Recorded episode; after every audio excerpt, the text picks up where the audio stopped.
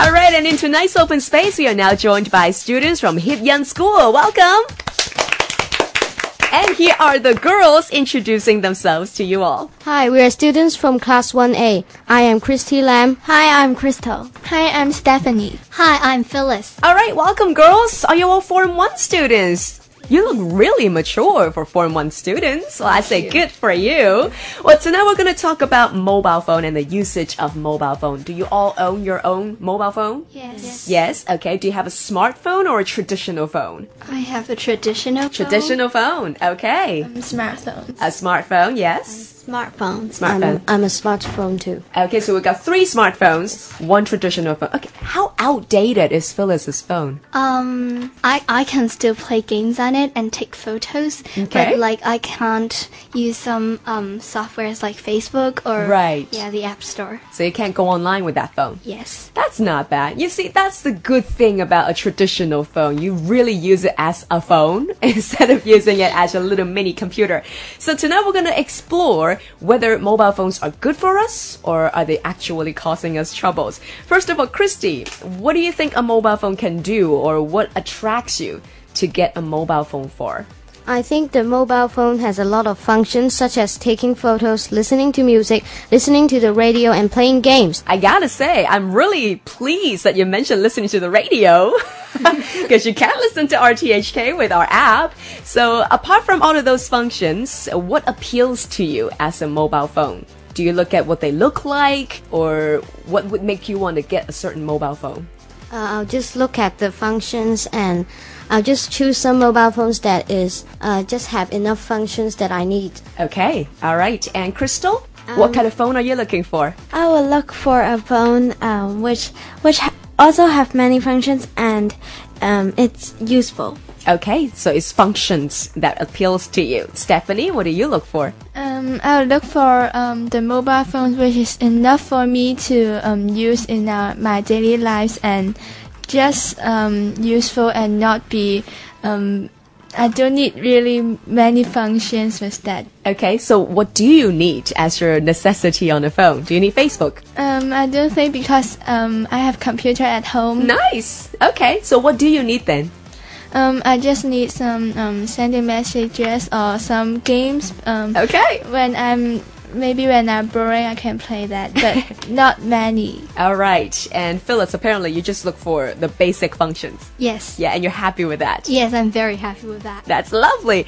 All right, so we all know that mobile phones make our lives so much easier. It makes it really convenient. Before we go to how bad they can be, let's talk about the pros and cons with the pros first. How do you think mobile phones have given us convenience in our daily lives?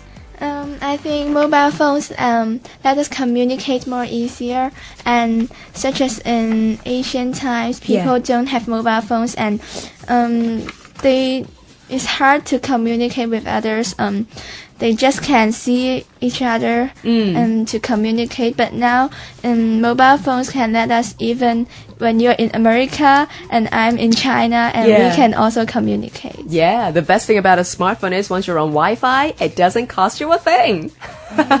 right? Okay, so that's the best thing about it. It betters our communication with each other and it makes the world smaller, as how they always say. Now, let's get to the dirty stuff. Let's talk about how bad mobile phones can be. First of all, do you think that they make our lives or make our physical contacts less or in a way less intimate?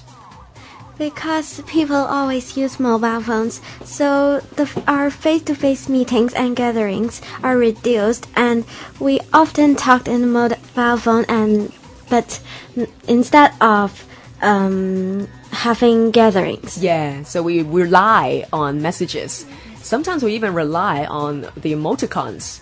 We don't even type the words out. We just give them a smiley face, and that's about it. I'll tell you a funny story after. Uh, it's uh, it, it took me a while to understand what that actually means, but it's actually a smiley face.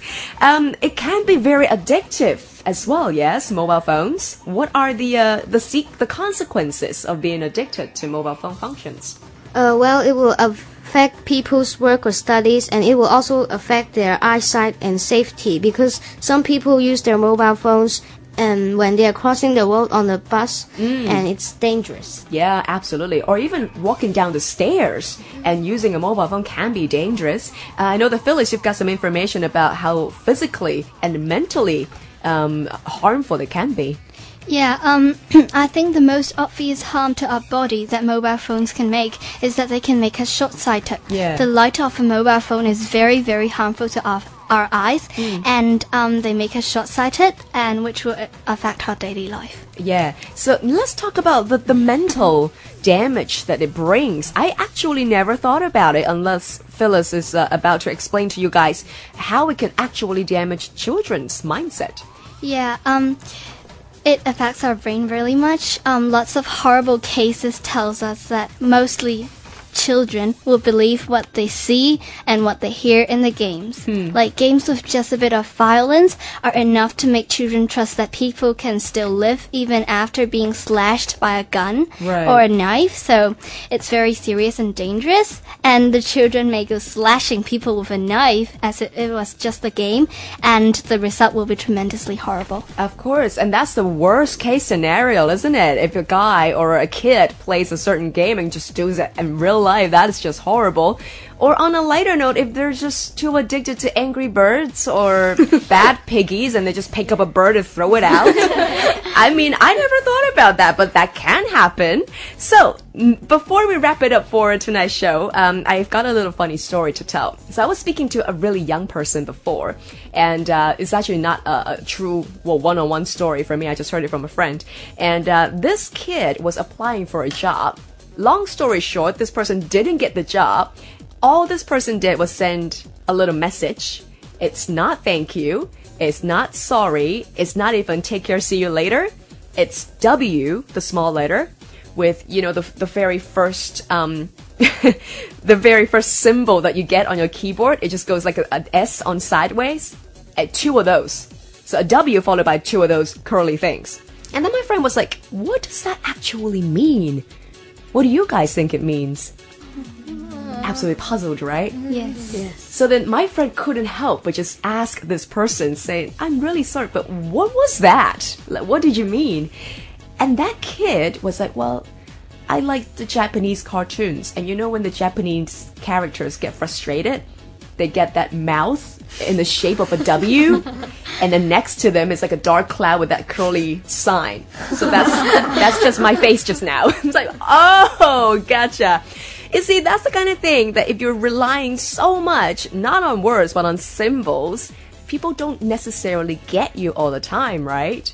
So I would say we should probably all learn from Phyllis or people who actually trust in real life communications. Just call people instead of text, you know, meet people in person, use it wisely at the same time, don't lose that human touch, right? Yes. Perfect. Well, we've just heard from Christy, Crystal, Stephanie, and Phyllis, and they're all coming from Heep Yunn School. Thank you so much for joining us tonight.